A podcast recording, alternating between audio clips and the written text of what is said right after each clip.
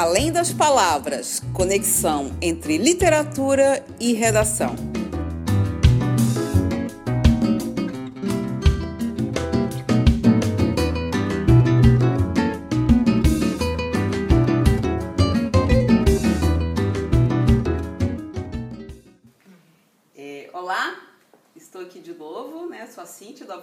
Palavra é, para mais uma conversa aqui das conexões possíveis entre a escrita e a literatura. Né? O nosso contexto de hoje, é, como fizemos ano passado, são os livros de leitura obrigatória para o vestibular da UFSC. Né? Estou aqui com a Simone Schmidt, né, que é professora de literatura na UFSC. Né? Ela tem um enfoque na, na área de língua, literatura portuguesa, literaturas africanas de língua portuguesa e teoria literária, né? E é um grande prazer, né? Uma amiga também estar tá aqui é, para uma boa conversa hoje, sem dúvida interessante, né? Então, Simone, é, para a gente começar, né, nós hoje não vamos falar sobre um livro especificamente, trabalhar o aspecto literário, enredo, nada disso, né? E a gente vai falar da literatura de uma forma geral e fazer alguns destaques sobre a, a, a lista de livros para este ano, né? Uhum. Então, eu queria começar pensando né, que é, a importância da literatura como expressão de cultura de um povo. Né? O que, que uhum. podia comentar para a é, gente? Bom, é, a gente sabe que, por exemplo, quando a gente estuda a história de um povo, né, a gente sabe que cada vez mais hoje uh, os próprios historiadores têm entendido que a literatura é uma fonte super importante. Né? E por quê? porque talvez a gente possa até voltar para uma pessoa muito antiga que foi o Aristóteles, quando ele dizia, por exemplo, que os historiadores contam o que foi, né? Ou pelo menos naquela época se pensava assim, os historiadores contavam exatamente aquilo que, que foi. Hoje em dia já se coloca até a própria escrita da história uhum. e suspeita se ela é tão fiel assim aos fatos, já que os fatos passam e... É o que e, alguém é, viu, pelo menos. E o né? registro é sempre um registro parcial e, e, tal. Uhum. Mas voltando, o Aristóteles então ele dizia que a história registra o que foi e a literatura registra o que poderia ser, né? E nesse poderia ser, eu imagino assim que a literatura ela dá um grau de detalhe, de investigação, de, de vida comum para as coisas, que é fundamental, né? Que é assim, é a informação que o leitor precisa ter para imaginar realmente como é que as coisas aconteceram. Então, se a gente pega um Machado de Assis, por exemplo, né? Está aí, está sempre uhum, nas listas sempre do vestibular. Clássico obrigatório. Para entender o Brasil do século XIX, é indispensável ler o Machado de Assis. Não só porque a gente entende as relações políticas, sociais, econômicas do, do, Brasil daquele tempo, especialmente da sociedade do Rio de Janeiro, por exemplo, mas também porque a gente entende a mentalidade da época. A gente uhum. entende como é que a cabeça funcionava, como é que eram as relações dentro de casa, dentro do quarto, dentro da cozinha. E isso é fundamental para entender de fato como é que as coisas funcionavam, mais do que saber a data tal, o nome tal. Quer dizer, uhum. a gente sai dessa coisa dos grandes nomes, das grandes datas, para uma coisa muito mais interessante, que é realmente entender a história no seu mecanismo. Uhum. Né? Como é que ela funcionou, como é que ela, como é que ela realmente foi. Né? Que é chamada genericamente História das Mentalidades, né? De algum modo ela bebe nessa fonte fundamental e preciosa aí que eu acho que é a literatura. Uhum. E também, além disso, né, além da questão da história, da cultura, dos valores, é, o, o, próprio Machado, como clássico, né, também é uma referência do ponto de vista da linguagem, da concisão, da clareza, Sim. da objetividade, né, da assim, escrita, da escrita, né, como, como outros. É, em relação a, ao ato, né, estávamos falando antes, né, é, da relação entre, a, entre, ler, entre o ato de ler e o ato de escrever, né, desde a criança, o adulto, uhum. né, é, é, qual é a relação né, e a, a importância da leitura para desenvolvimento dessa competência é, da escrita, né? É, o que a gente vê nos depoimentos é a maior parte né, do, dos que estão trabalhando com essa lição vestibulando, são em sua maior parte alunos egressos do ensino médio. É, e o que a gente vê nos depoimentos da, dos alunos que têm o melhor desempenho são ah, os depoimentos de que a, le, a, leitura sempre fez parte da vida, ou seja, não tem muita mágica. Claro que você trabalha técnicas, mas a questão da leitura influencia muito isso. Claro. Comenta um pouco sobre isso, até na literatura, e é, quando a gente vai estudar um autor, também a gente vai às fontes dele, porque ele, Sim. ele transpira. Ele também aprendeu, né? Ele também aprendeu É. em algum lugar. É, não, eu acho fundamental isso. Tu, tu trabalha com oficina de Uhum. criação, tu sabe disso melhor do que eu. Mas, de fato, é, é, e uma coisa curiosa que a gente vê é assim, é muito comum os pais se queixarem, meu filho não lê, meu filho não lê, meu filho não lê. Ah, eu queria que meu filho lesse. Mas, na verdade, as pessoas também não leem, né? Em Uhum. geral, as que se queixam disso é porque não leem, né? Porque a verdade é que as crianças aprendem aquilo que elas são estimuladas na prática a fazer, né? Então, se há uma prática de leitura em torno da criança, a criança vai ler tão naturalmente como ela brinca, como ela faz outras coisas. Porque a leitura se torna para ela parte da vida dela de fato e não uma coisa discursiva só, né? Um ensinamento ah, vazio, né? Ah, e eu acho que essa, essa, esse hábito da leitura, de fato, ela forma um escritor, né? E por quê? Porque a pessoa, isso mesmo que eu falei, ela incorpora aquilo tão naturalmente na vida dela, né? em termos de criatividade, em termos de estímulo para uma coisa que ela acha que é boa, que é o texto escrito, em termos de, da própria competência linguística, né? Porque ela está tão acostumada a ver textos escritos que ela, ela não decorou regras, ela sabe. Ela incorpora aquilo. Ela sabe que funciona daquele jeito não. Existe uma memória de tudo que ela leu, né? Como se fosse um. Ela é um arquivo de tudo que ela leu. Então, ela executa aquilo com naturalidade. Então, ela tem uma fluência ao escrever que vem das leituras que ela Aham. né? Sim, sim. E também como estímulo à criatividade mesmo, porque tem a ver com aquilo que a gente estava falando antes, quer dizer, é, as formas tão variadas através das quais a literatura representa o vivido estão na memória de quem lê. Né? Sim, sim. E inclusive quando eu vou falar do processo da escrita, ele começa na pré-escrita, no pré-texto, É. né? Que é todo, todo esse. É, toda, toda a sua leitura, toda a sua, sua vivência, tudo Aham. que você. É, é, todos os filmes que você Exato. viu, é, as situações que você vivenciou. Então isso tudo faz a base e é o que não aparece diretamente no texto, mas ele transpira. Sim. Ele transpira ali. Nesse É uma, como se fosse uma corrente, né? Tem um Sim, autor sim. russo, o Bakhtin, falava uma corrente verbal, que a criança entra numa, numa corrente verbal desde que nasce. Claro que se ela é de uma família letrada, essa corrente verbal vira também uma corrente verbal Uhum. escrita. Sim. E, e também como representação do vivido, de tudo que se vê. Por exemplo, é muito comum quando a gente vai viajar para um lugar, a gente nunca viu aquele lugar, mas a gente já conhece porque leu. Né? Então, assim, chega numa cidade de outro país e diz, mas é como eu imaginei, é exatamente aquilo, é aquilo que eu li no, no livro do fulano, no conto do Beltrano. Então, assim, é uma experiência muito forte de contato com, com um real, que é um real representado na literatura. Sim. E, e pegando aqui os livros, né, destaquei aqui a nossa, nossa lista, né, Uhum. começando lá é, com Machado de Assis, né, várias Sim. histórias, com livro de contos. Uhum. Ah, temos o Luiz de Azevedo, né, o, com Cortiço. Ah, os demais são mais contemporâneos, né, modernos e contemporâneos. Né. É, temos aqui o, o Caio Fernando de Abreu, Além do Ponto e Outros Contos, o Franklin Cascais, né, o Fantástico na Ilha de Santa Catarina, a Clarice Lispector, com A Hora da Estrela, o Moacir Sclier, A Majestade do Xingu, poesia marginal com vários autores como Ana Cristina César, Cacá, Chacal, Francisco Alvim, Paulo Leminski e o Ariano Suassuna com o Santo e a Porta. Né? Então, assim, nesse contexto, que, o que eu sempre percebo da relação da UFSC é que tem uma, há uma preocupação é, em vários gêneros Uhum. né, é, é, literários, desde o texto do teatro, que sempre se faz presente agora com a Porta, contos, né, o romance e a poesia também dentro do, do espectro aqui da literatura. Sim, Né? é Então, o que, que a gente pode é, destacar aqui num primeiro olhar dessa lista? O que, que você percebe? É, é, tu mesmo falasse, acho que a diversidade de, de gêneros, né? Uma outra coisa que chama atenção é a contemporaneidade. Uhum. Eu acho que são indicações preocupadas com o contemporâneo, né? Século XX. Fora o Machado, que aquele tributo se presta E que é sempre atual, né? É, que é importantíssimo. Eu acho Sim. que é um olhar para um país de agora, né? É um olhar para o Brasil do século XX para cá e bastante atual, eu diria, né?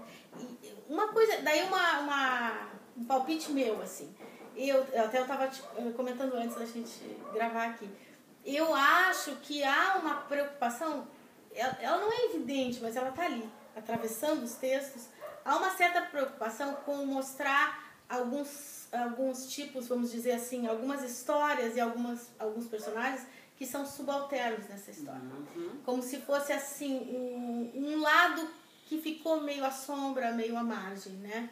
Da, da, daquilo que se convencionou chamar como o principal, como o mais importante da nossa história na literatura. Por exemplo, o Franklin Cascais, ele é central para nós aqui, né? na cultura, especialmente na cultura de Florianópolis.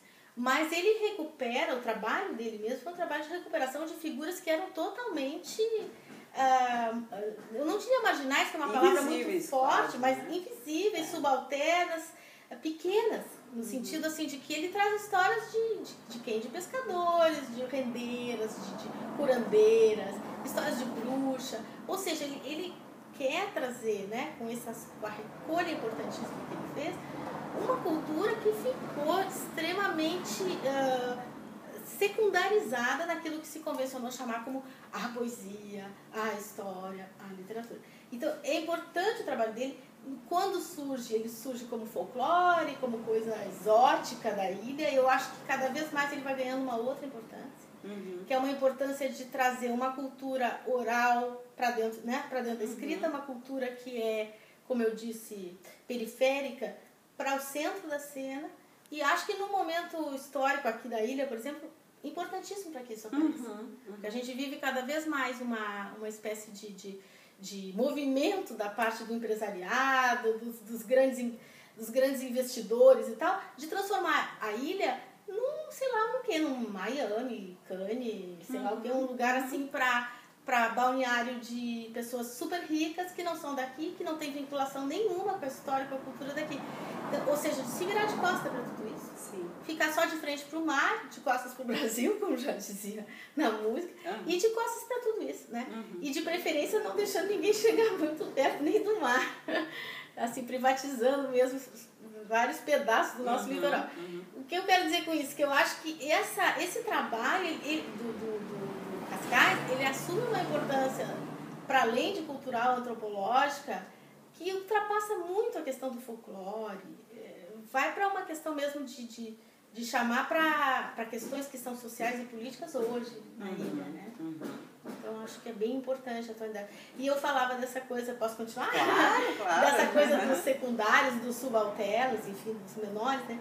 Uh, também, por exemplo, se a gente pega a, a Clarice, né, com a Hora uhum. da Estrela, a Hora da Estrela é um é romance curto, difícil, não, né, denso, denso, provocativo do ponto de vista da sua construção, uh, mas que tem na, no, no seu centro uma personagem que é a representação maior, eu acho, da figura da nordestina, pobre, uh, sem eira nem beira, coitada, na cidade, chegando. Cidade né? não sabendo nem o que está buscando, quer dizer, da figura mais subalterna possível. Uhum.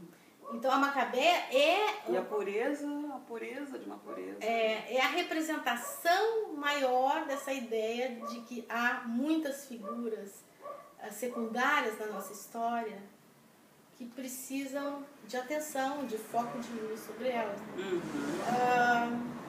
Uh, enfim, o Caio também trabalha. O Caio, ele se se, se tornou muito conhecido por trabalhar com figuras muito marginais na sociedade, uhum. né? Especialmente gays, transgêneros, quer dizer, figuras que realmente, assim, tra, né, travestis, homossexuais, figuras que, que, que pelo seu comportamento também chamam a atenção para a questão do desvio comportamental, porque esses que são, eram considerados malditos, uh, segregados quase socialmente, são trazidos na sua humanidade, né, para dentro da, da, da, narrativa dele uhum. e, e, portanto, vistos uma outra perspectiva, né? Eu acho Sim. que de algum modo ele ele antecipou uma discussão que cada vez mais se torna presente, que é da importância de, de dar valor, presença para subjetividades que são transgressoras no sentido do comportamento, né? Uhum. Aquilo que se constituiu como norma, né? Como se todo mundo precisasse ser igual, heterossexual, casado, com filhos, etc. Quer dizer, ele traz um outro perfil social Uhum. que é presente na sociedade, que está aí e que precisa ser visto na sua, no seu valor humano, na sua subjetividade, na sua integridade, né? É, já tá pegando, fazendo o gancho aí que você puxou do Caio, né? É, esse ano nós completamos 30 anos né, de final da ditadura, Uhum. né? É, e estávamos pensando justamente qual seria o ponto de contato dessa Uhum. questão né, da, da, da, da democracia é, dentro com o pano de fundo aqui dessas obras, né? Pens- Pensei né, na questão Uhum. do Caio Fernando de Abreu, que teve uma atuação no período ainda da ditadura, né? Sim. Escrita. Uhum. É, e do próprio aqui da poesia, é, do, da poesia marginal. Marginal, né? uhum. Então acho que também é um, um- um- uma representação bem, bem forte da poesia né? do, de, de final de ditadura, ou da- Uhum. durante a própria ditadura, até porque a, a poesia marginal era publicada mimeógrafo, era, É. era a e proporcionalmente, não é porque não se havia só a questão da grana para publicação nos meios editoriais oficiais, mas como uma alternativa também de estar é, É. à margem, né? do- Exato. É, eu acho até assim, socialmente, economicamente, eles não pertenciam a camadas Uhum. muito subalternas, muito pelo contrário, né? Eles eram todos poetas de classe média, que circulavam em lugares mais ou menos centrais das, das cidades em que viviam. Mas, mas sim, eu acho que o gesto deles era um gesto intencionalmente marginal, no sentido de mostrar as exclusões que os Uhum. sistemas dominantes, por exemplo, o sistema editorial, o sistema eh, próprio sistema de ensino e tal, o- as exclusões que esses sistemas promovem, né? Uhum. Porque assim se define o que é bom, o que deve ser publicado, o que deve ser lido, o que deve ser estudado. A própria lista do vestibular é muito isso, né? Uhum. É assim decidir o que, que merece ser lido, o resto Uhum. o resto vamos deixar para lá. Então, isso, to- toda, toda a definição de, de, de programas, né, incorre nesse risco, claro, da, ao escolher A, está excluindo B, né? E pior ainda no sistema editorial, que a gente sabe que Aham. daí implica um monte de coisas, especialmente dinheiro e tal, né? E eu acho que eles, com isso, eles estavam mesmo denunciando um sistema que era extremamente excludente, hierarquizado e que deixava de fora toda uma geração de poetas, por exemplo, como eles, que eram super criativos e tal, mas que não seguiam as normas daquilo que se imaginava ser a boa poesia ou a poesia que merecia uma divulgação ah, mais, ah, enfim, mais divulgada editorialmente. Uhum. E a maioria deles acabou, por força da, da, da sua própria poesia, do seu trabalho, né, do seu trabalho poético, ganhando destaque. Sim. Né? Ana Cristina César, hoje mesmo, tendo morrido precocemente, ela hoje é considerada uma, uma poetisa que merece atenção, né? que merece leitura, tanto é que está aí na lista. Tá, tá, morreu muito jovem, é, né? tá nas edições, enfim, nas coletâneas. O Lemis, que é a mesma coisa. Enfim, são autores que, por força do seu próprio trabalho, acabaram ganhando uma, uma consagração, né? Quer dizer, trabalharam na contracorrente. Sim. E essa contracorrente, acho que tinha muito a ver, sim, com as muitas resistências que foram feitas à ditadura. Né? Os temas libertários É. por si, eles É. já falam bastante, né? Exato, porque a ditadura ela não era só política. Ela era, acima de tudo, uma ditadura política e não se podia falar contra o governo. Uhum. Né? Falar contra o governo era impensável. Eu vivi naquele momento e eu me lembro ainda. Né?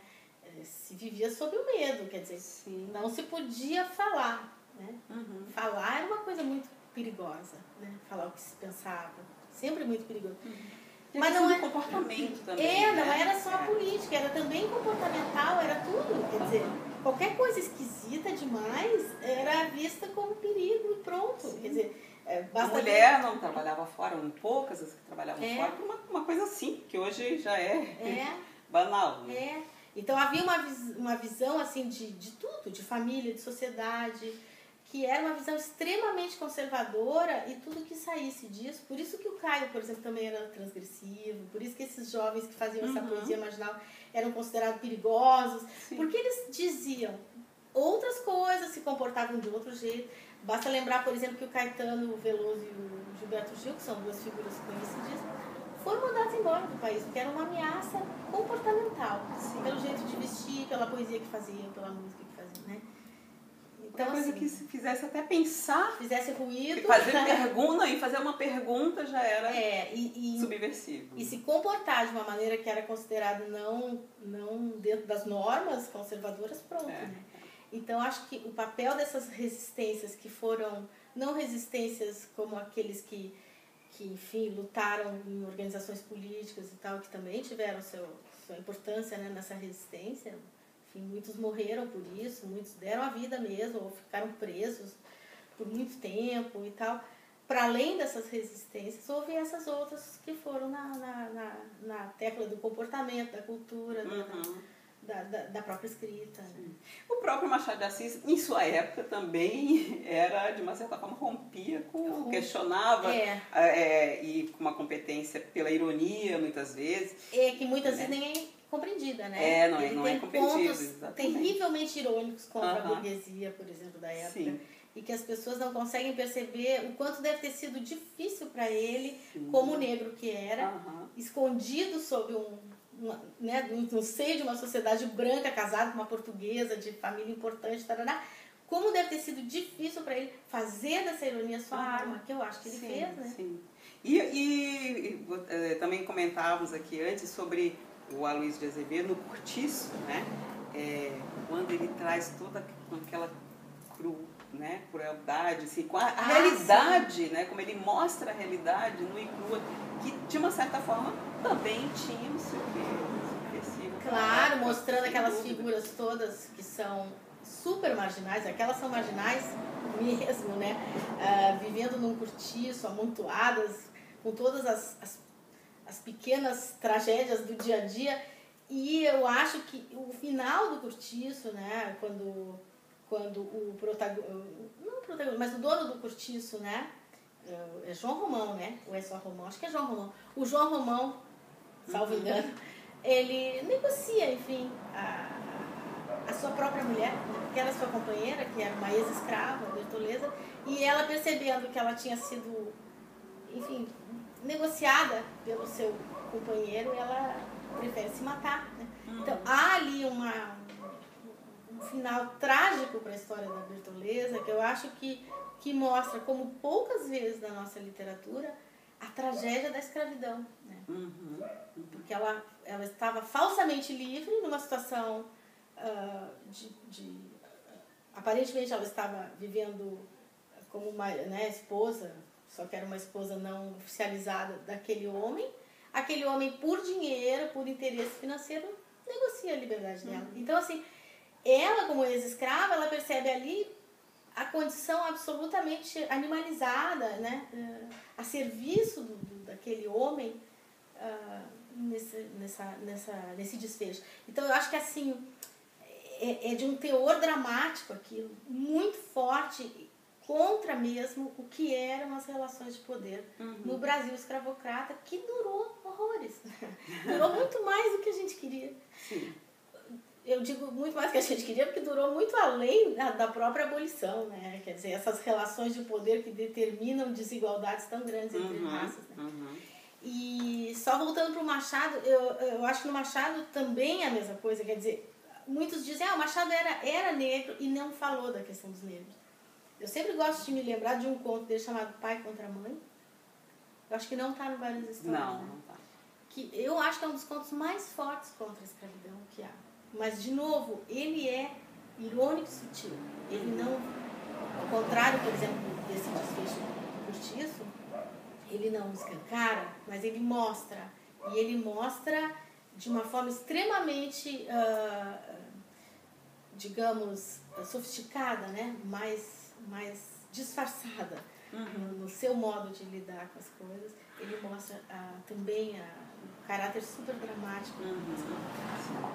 Não, então, sem dúvida, né, assim, para um começo, assim, de, de a gente começar a pensar nas temáticas possíveis, né, até porque de, há 10 anos já que a UFSC, ela, de uma certa forma, dentre os temas da, da redação, né, é, a, a, eles acabam optando por algum que tem alguma conexão com os temas do, dos livros, de um ou de mais, de um livro, né? Então acho que aqui deu para a gente já começar a pensar, é. né? E depois até, de repente, voltar a conversar num contexto já de algumas temáticas específicas que a gente vai percebendo, uhum. identifica no, nos livros, né? Agora, isso que tu fala só da ditadura, é, é, interessante Sim. ter trazido isso, porque a maioria desses livros foi escrito no período da ditadura, de fato.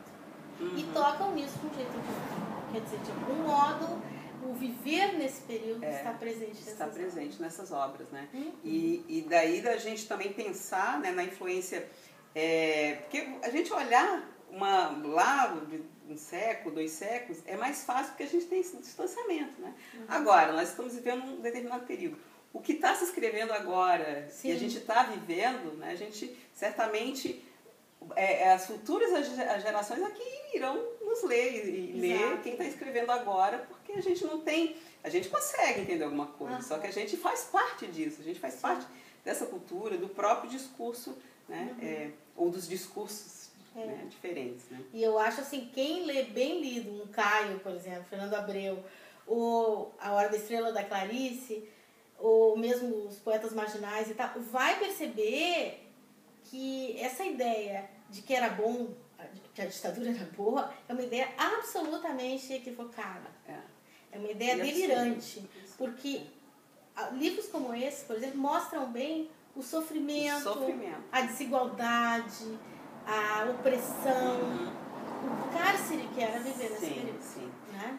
Todos nós estávamos, de algum modo, presos. Uhum. Isso não tem nada parecido. Né? Hoje, a liberdade que se vive Sim. é alguma coisa que se conquistou. Uhum. Então, assim, é, é interessante ler também por essa perspectiva. É, é. Né? De como nós estamos já distantes de uma sociedade que produziu, de algum modo, essa, essa, esse clima tão angustiante uhum. que o Caio, por exemplo, ou a Clarice, né, sim, sim. É, mostram. Claro, ainda temos muito por fazer mas, mas como essa, essa história recente ela é, foi dolorosa uhum. e realmente pensar sobre ela nos ajuda a pensar que presente a gente quer, né, para nós, né?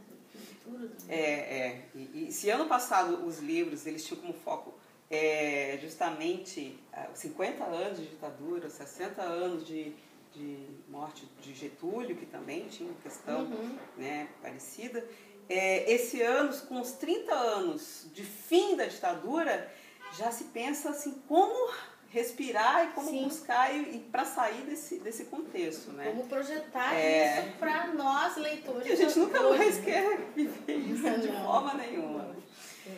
É. Então acho que por hoje a gente fica por aqui, né? E a gente vai continuar pensando, né? A cabeça a gente sai, uma coisa puxa a outra, uma leitura ah, eu não tinha percebido. Sim. É isso a questão das várias leituras, né? Um faz uma leitura, puxa, eu não tinha percebido esse é. tema, o outro, e quando você junta, junta um, tema, um livro com o outro, você acaba percebendo outros temas. É, isso né? é outra característica da literatura, da literatura né? Ela, é, ela parece infinita, assim, porque ela suscita. É muitas leituras e muitas outras escrituras, muitas tu tinha dito, os autores é. aprendem uns com os outros Sim. e escrevem. E muito além do que era a intenção do escritor, isso é o que eu digo para os meus alunos, né? Sim. É, quando você coloca um texto no mundo, ele, ele é do mundo. Sim.